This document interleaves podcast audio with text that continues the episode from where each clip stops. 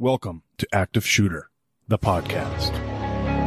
After decades now of mass shootings, mass, shootings, mass shootings, we haven't found the answer. A tribute to the victims of two mass shootings. A tribute to the victims of two mass shootings. Thank you for listening to Active Shooter, the podcast. You are listening to Active Shooter, a podcast that may contain adult themes, explicit language, and graphic depictions of violence. Portions of this show may be traumatic for those under 18. Listener discretion is advised. Deadly shooting spree at an LA fitness club there. A man pulls guns out of a gym bag and opens fire. Police say he killed three people before he shot and killed himself. Witnesses say people were flying off treadmills and taking cover, and the number of bullets that he, that he allegedly fired is just staggering.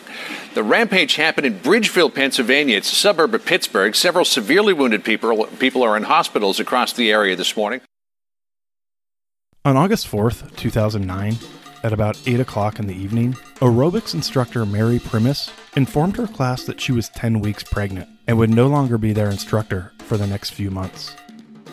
After hugs and congratulations were exchanged, Mary began her Latin Impact class at its scheduled time of 8:15 p.m.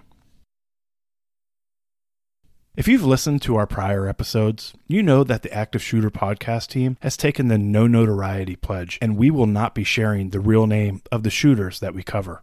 We will be giving the shooters a pseudonym and refer to them by that name throughout the episode. This will help in clearing up any confusion in the story while remaining true to our pledge and not naming the shooter by their actual name. In today's episode, we will be referring to the shooter as John.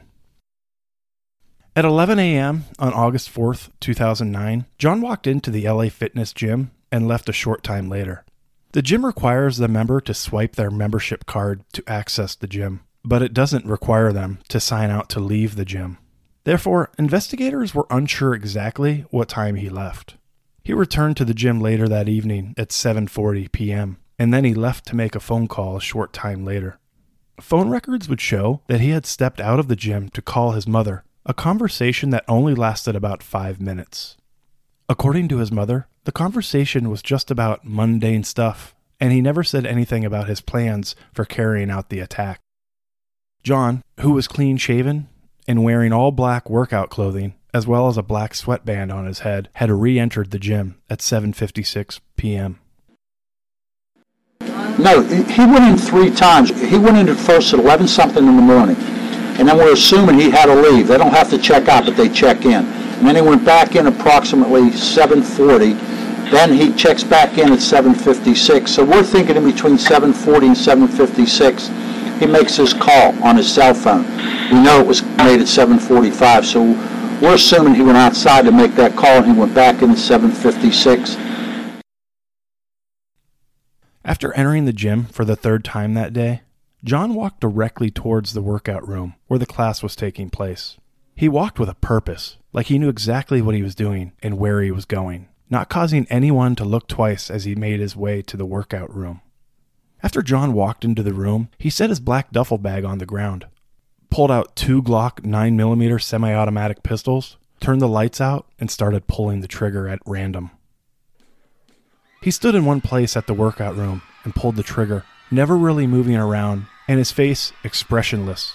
There were about 20 women in the class, and they started diving for cover, falling on top of each other's bodies and screaming for dear life. After firing approximately 52 shots, John lifted the pistol up to his head and shot himself, dying instantly. About 70 people were in the entire gym itself, working out on the weight machines and other various workout equipment. Upon hearing the shots, the LA fitness staff were able to remain calm and help lead the terrified customers out of the gym. Class gets started. Um, our instructor Mary gave us some good news that she was expecting um, that we weren't going to have her the next couple weeks. Um, probably around 8:10, noticed a guy walking in, looked out of place, and dropped his bag. We keep continuing dancing. Next thing you know, lights go off. We're still dancing. Music is on. Um, just pops. You think that you would know what to do in that situation, but you don't. Do I hit the floor? Um, do I, I actually grabbed onto the girl next to me um, and I just was pushing her to, towards the door. I found someone in, in a car. I, I swung open her driver's side door and I said, Can I, you, you have to take me away. What took place last night, I will never forget, and it will take a really long time to get over. Um, but how long has he been living like this? At 8:16 p.m., 911 calls started pouring into police dispatch. It took the investigators longer than usual to identify the injured and killed because all the women had workout clothes on and didn't have their IDs on their person. All of the gym members had their personal belongings stored around the gym. Three women were killed in the deadly rampage, and nine women were injured. Upon further investigation, detectives would soon discover that the fact that all the victims were women was no coincidence. John, it seemed, had a very dark and deep hatred for all women. Collier Township is located in Allegheny County, Pennsylvania, and in 2017 had a population of about 8,162. The town is very small and close knit, a place where just about every lawn is perfectly manicured and everybody knows everyone. The LA Fitness Gym, where the shooting took place, is located on Washington Pike in Bridgeville, Pennsylvania, which is about 10 miles south of Pittsburgh, Pennsylvania. You can find the gym in the Great Southern Shopping Center, which is a strip mall that also houses restaurants, stores, and a home goods store. Whatever kind of workout you are looking to have, LA Fitness offers it. The converted department store has five racquetball courts, free weights, weight machines, a swimming pool, basketball court, treadmills, and ellipticals, making it a very diverse place to work out. When we were kids, exercise was easy. We played tag, soccer, and hide and go seek, running, kicking, and jumping until the streetlights came on. It was exercise, but it was fun. Then, as we grew, we traded playing for working out to stay fit. It became a chore, a task. Words like, I can't, and I'll start tomorrow crept into our heads. But then, whoever said working out can't be fun? There's a place where the best exercise is the one you love to do where staying fit takes the form of kickbox cardio, Zumba classes, and enjoying the most state of the art equipment around. Where I can't has been replaced with I can. I am. And I did. Let's keep running, kicking, and jumping to our heart's content. In a place that lets you work out any way you want. LA Fitness.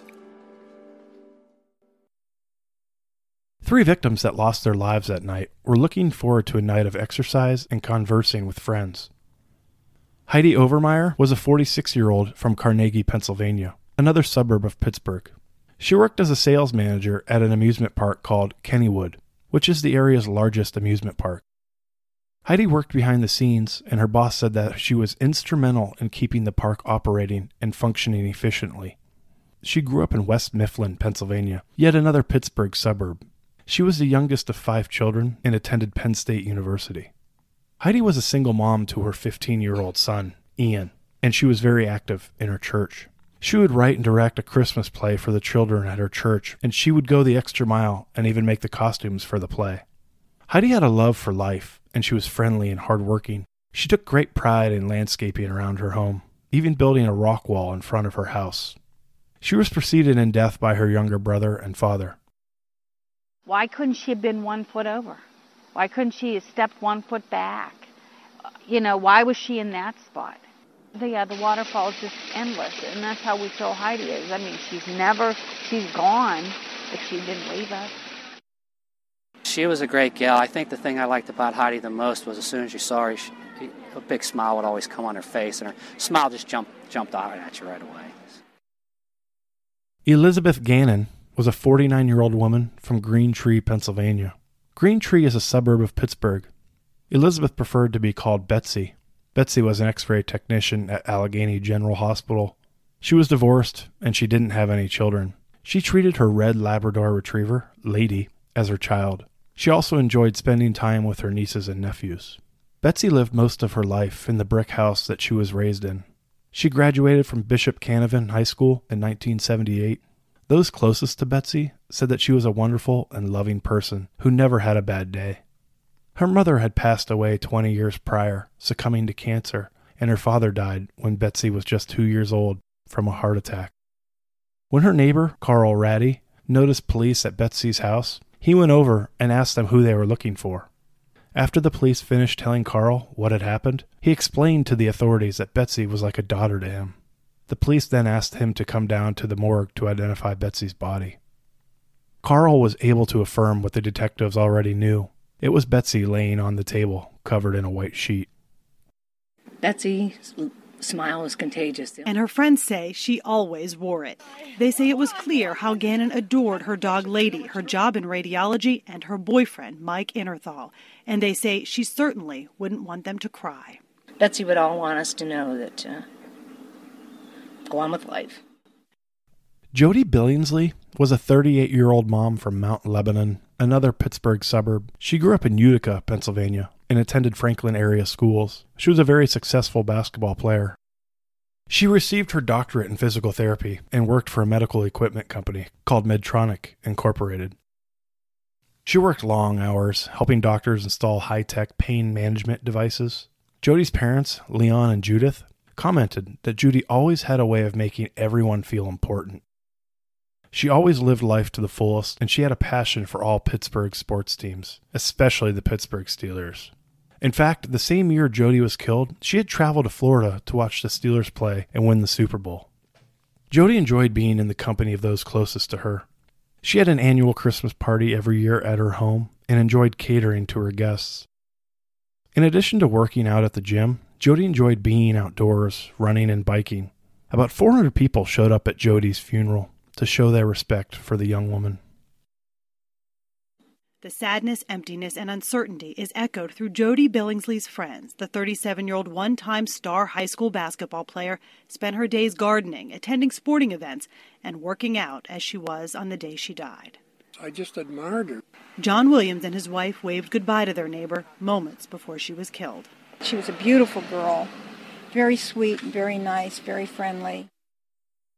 We will be right back after this short message. As mentioned earlier, the fact that John killed only women that night wasn't a coincidence. Born on September 30th, 1960, John lived what some may call an ordinary life until he reached his adult years. He lived in Carnegie, Pennsylvania, and graduated from the University of Pennsylvania. About nine months prior to the shooting, John had started an online journal. Upon discovery and review of his journal, it didn't take long for investigators to confirm that John had a deep hatred for women.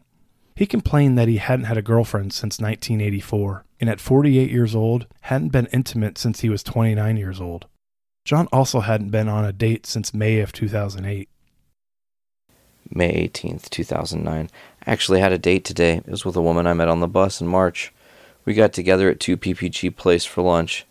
The last date for me was May 1st, 2008. Women just don't like me. 30 million desirable women in the US, my estimate, and I cannot find one. Not one of them finds me attractive. I'm looking at the list I made for the May 4th idea. I forgot about that for several days. That tells me where I stand. These problems have gotten worse over a 30 year period. I need to expect nothing from me or other people. All through the years, I thought we had the ability to change ourselves. I guess that's incorrect. Looking at the list makes me realize how totally alone, a deeper word is, isolated, I am from all else. John worked as a system analyst at a law firm called K&L Gates and had been with the company since 1999. Before he started working at K&L Gates, he was employed at Development Dimensions International. John had never been married, and although he said that he had fathered a child back in 1991, this has never been confirmed. The need for a female companion in John's life was evident in John's online journal. He was simply tired and frustrated of being rejected by women. So frustrated that he attended three day long seminars learning how to date women. We don't know a lot about John's family, as it seems he wasn't very close to them. He only spoke of them with disdain. We know he has a mother, father, sister, and a brother. He spoke about never having a very good relationship with his father and even calling him a useless sperm donor. His brother also lived in Pennsylvania, and according to John, he was a big bully and he was twice the size of most other people. He enjoyed harassing and embarrassing other men in front of their girlfriends. John explained that his brother was the kind of guy you'd love to hate. John's mother lived in Pennsylvania as well, and in his blog refers to her as the central boss. She was the boss of the entire house, and he warned other people not to upset his mother, for she will be vindictive for years.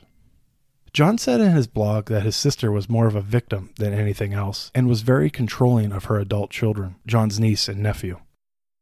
Unfortunately, the only other information we have about John's family is what he said in his blog, and none of the information he does share with the world says anything good about them. After the shooting, John's family did release a statement saying that their hearts went out to the victims and they apologized for their son's actions.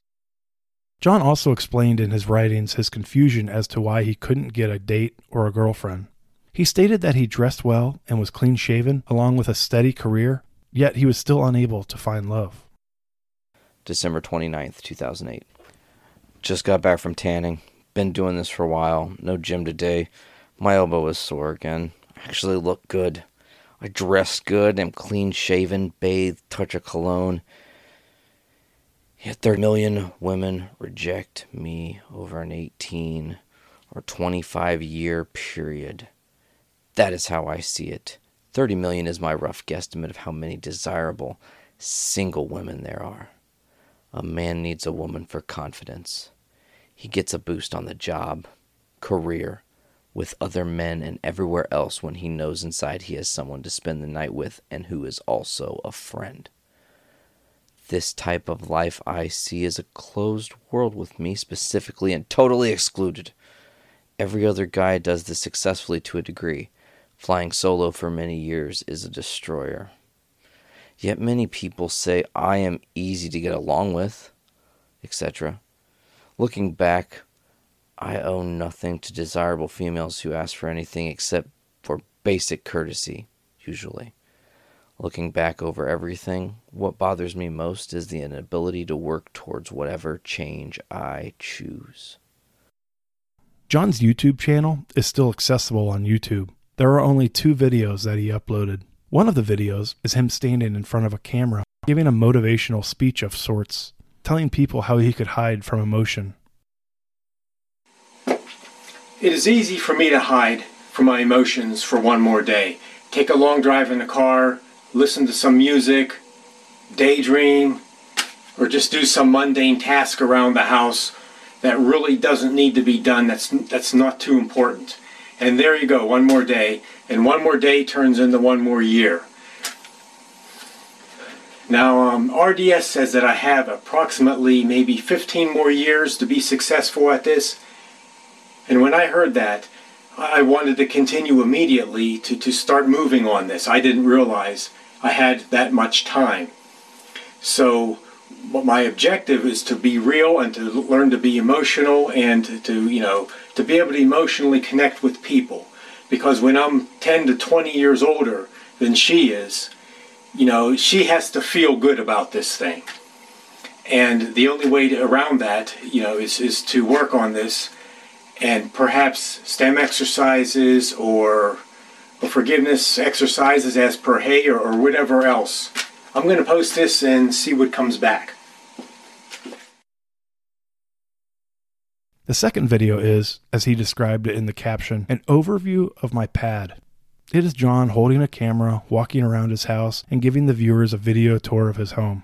This video lasts just over four minutes long. This is a two bedroom brick ranch, conveniently located.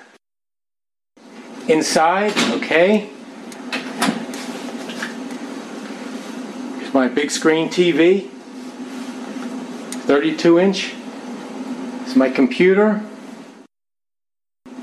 Computer is connected to the stereo, which I listen to my MP3s and everything else. Pan to the other side. Speakers on each side are large, they double as end tables. okay, couch and chair, they match. The woman will be really be impressed. Little hallway, two bedrooms. Two bedrooms. To the right is my bedroom. Extra computer here, they're networked. I'll show you the Cat 5 connections downstairs. Okay, there's looks pretty clean. I'm sure she'll be impressed. Now this back bedroom I use just for storage. A lot of junk here. As we could see, uh, bottles of cologne and spare change and shoebox full of old pictures and photographs and stuff and come over here and there's CDs and all kinds of electronic gear I bought since joining the list, tapes and so on. Each video has well over 100,000 views, but this is probably due to the disturbing fame he received from the shooting. While investigators were looking into John's online blog, they discovered that this isn't the first time John thought about conducting a mass attack. John decided January 6, 2009 was going to be the day of the attack. Listen to the following blog excerpt as to what transpired. January 6, 2009. I can do this. Leaving work today, I felt like a zombie, just going through the motions. Get on the bus, get in the car, drive home. My mind is screwed up anymore. I can't concentrate at work or think at all. This log is not detailed. It is only for confidence to do this. The future holds even less than what I have today. It is 6:40 p.m. an hour and a half to go. God have mercy. I wish life could be better for all and this crazy world can somehow run smoother. I wish I had answers. Bye. It is 8:45 p.m. I chickened out. Shit. I brought the loaded gun and everything. Hell! The police received a message from John's pastor not long after the shooting. The pastor had discovered that his full name, address, and phone number was listed on John's blog. John wrote in his blog that this pastor had convinced John that you can commit mass murder and still go to heaven. He then blogged on, encouraging readers to contact the pastor and ask him about this. John continued saying that he attended the Pittsburgh church due to guilt and fear for 13 years. He quit going to church in November of 2006. One of John's neighbors, Patricia, would later find out that he wrote about her college age daughter in his blog. John explained in explicit detail how much he enjoyed looking at Patricia's daughter from his house. Patricia said that he seemed like a semi normal guy. He wasn't very social, but would say hello to them, and otherwise, he kept to himself. Understandably, Patricia and her fiance were shocked to hear the news, not only about what John had done, but what he had written about Patricia's daughter. Really devastating. Um, just knowing that that he was uh, doing the things that he did, and the journal he was keeping, and um, the just that he was, you know, going out for young girls, and knowing what he said on July 23rd about my daughter, um, it's just so devastating to to know that somebody like that lived right across the street from you. He wrote about your daughter in his journal. Uh, in one of the entries, Um. he, he mentions your fiance by name. He writes, I just looked out my front window and saw a beautiful college age girl leave Bob Fox's house across the street. Uh, she was long haired, hot little hottie with a beautiful bod. I, I won't continue because it is just disgusting. Um, it's it's just so overwhelming. Um, uh, just not just the idea of somebody like that, um, thinking like that. Um, for a young girl, I mean, my daughter is is a college student, and uh, you know, just to think that if I would lose somebody like that, I don't know what I would do. Um, it's just so devastating. What, what was It's he so- like? Was there any indication that he was a disturbed individual? No, he uh, he seemed pretty um, focused on life. He he seemed happy. Um, I felt like he was just a, a loner who who uh, liked to keep to himself. Um, he would say hi on occasion, and uh, uh, just just never thought that somebody like that would would be so capable of, of what he's done. Um, well, Monday. My fiance and I talked to him briefly. Um, my fiance had surgery, and he was asking about the surgery and um, saying that he was happy that he's doing well, and he seemed very concerned and uh, like he was a just trustworthy, nice kind of guy that you could trust. I would have left him in my house anytime, and you know, just the fear now, knowing what he did. Um, it's just that you can't trust anybody these days. It's just so devastating and, and just so hard to to take in. It's just awful. It's just terrible. About one week before the shooting on July 27, 2009, at around 7 a.m., John had contact with the police because a person reported seeing a man on the public bus handling what looked like a grenade. The eyewitness reported he had seen a man come onto the bus, take a seat, and pull what looked to be a grenade out of a computer type bag. The man then proceeded to play with the grenade. The witness was shown a picture of John, and while the man with the grenade looked very similar to the man in the picture, the witness could not be a 100% certain they were one of the same. The police spoke with John and asked him if he was the person on the bus with what appeared to be a grenade. Of course, John denied that he had done such a thing. The witness also said he couldn't be sure that the grenade was real. However, it appeared authentic. Because the witness was not able to identify the man or even say if the grenade was real, coupled with John denying the claims, no charges were filed against John. John had left over $225,000 to his alma mater, the University of Pennsylvania. However, the school had no interest in collecting the money. In addition to his estate, which was valued at $225,000, his home was worth $75,000. Numerous victims sued John's estate for their injuries as well as pain and suffering. At one point, there were 21 different lawsuits pending that involved the victims suing John's estate or the LA Fitness gym. The instructor that we mentioned at the beginning of the episode, Mary Primus, sued John's estate for $175,000. Her husband, Alex, also listed as a plaintiff. They sued on seven different counts, including battery, stress, and harm while pregnant, which could result in a possible miscarriage, post traumatic stress disorder, and emotional mental ailments. She was 26 years old and 10 weeks pregnant. Mary was shot twice in the shoulder and had to spend seven days in the hospital because of her injuries. Thankfully, her baby wasn't injured or harmed in any way as a result of the shooting. Miraculously, Mary gave birth to a perfectly healthy little boy in March of 2010, who she named Oliver. I was on the floor face down, so I didn't see a whole lot of it. So when I did finally look up, it was um, it was very scary. There was a lot of chaos. That night, I actually announced to my class that I was pregnant, and it was actually supposed to be my last night for a little while. I was going to back off. Around quarter after eight, um, the lights went out, and seconds later, I started to hear what it sounded like a popping sound to me. Um, and I didn't know what it was. There were women screaming, people were running. I thought maybe the lights were exploding because I didn't recognize the sound. So I hit the floor because everybody else did. And um, it must have been seconds later I, I was shot for the first time, and that's when I realized what was happening it wasn't you know it wasn't until I, I, felt the first bullet and I realized what was happening, um, and then I felt the second one. But I remember everything like it was yesterday. This can't be real. It felt like a scene from a movie. It was the first thing I thought about. The first thing I thought about was was him and um, how it would affect my pregnancy. You know, every mother has a, a special bond with their children, but I think, at least in my in my heart, we have an even more special bond because of what we went through together. I think that when you go through something that is uh, tragic or traumatic, um, you can learn from it in the end, and it just becomes, you know, part of who you are. Be able to show him, you know, how fantastic he is.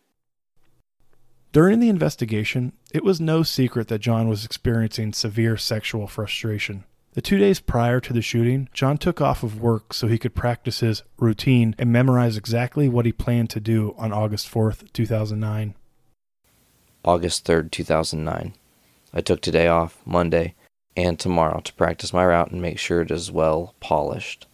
I need to work out every detail. There's only one shot. Also, I need to be completely immersed into something before I can be successful. Haven't had a drink since Friday at about 2:30 total effort needed. Tomorrow is the big day. His obvious downward spiral didn't raise the eyebrows of anyone around him. But then again, he didn't really have anyone around that would have noticed his behavior anyways. He didn't have any contact with his family members, nor did he have any friends. Be sure that if you have friends, or even acquaintances, that you notice have become more withdrawn, make sure to check up on them and let them know you care. That does it for today's episode of Active Shooter. Please remember if you see something, say something. Thank you for listening, and we'll be back in two weeks. A huge shout out to Nate from Journey into Comics Network podcast for reading John's online excerpts for us. You can check them out at www.journeyintocomics.com or on all major podcasting platforms by searching Journey into Comics Network. Hey friendos, my name is Danny B and I host Retrostalgia. It's a critical analysis of every book, TV show, movie, and video game that I've been told is missing from my life. Enjoy a blast from the past every other week as I, a somewhat sheltered millennial, give my honest opinion and explicitly make fun of a bunch of stuff from before I was even born. My plan is to cover all of the stuff I haven't done, from finally watching The Shining and Twin Peaks, playing Banjo Kazooie, reading Pride and Prejudice, and everything in between. That sounds like a good time. You can listen to the pod on Spotify and Google Podcasts, as well as on Anchor, where you can also find a full list of all of the places to listen to Retrostalgia. Just go to anchor.fm slash retrostalgiapod or search for Retrostalgia in the Anchor app. If you want to follow the pod, it's on Twitter, Tumblr, and Instagram at RetrostalgiaPod. Anyway, my name is Danny B, reminding you to be kind. Please rewind.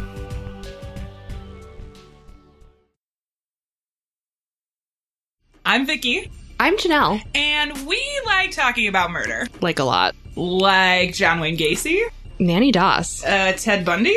Um, did someone say Jeffrey Dahmer? And maybe a little Jim Jones. Oh, definitely Jim Jones. if you like any of this, join us every other week on the Bad Taste Crime Cast. You can find us on iTunes, Google Play, or wherever podcasts are hosted. Yeah, guys. We'll see you there.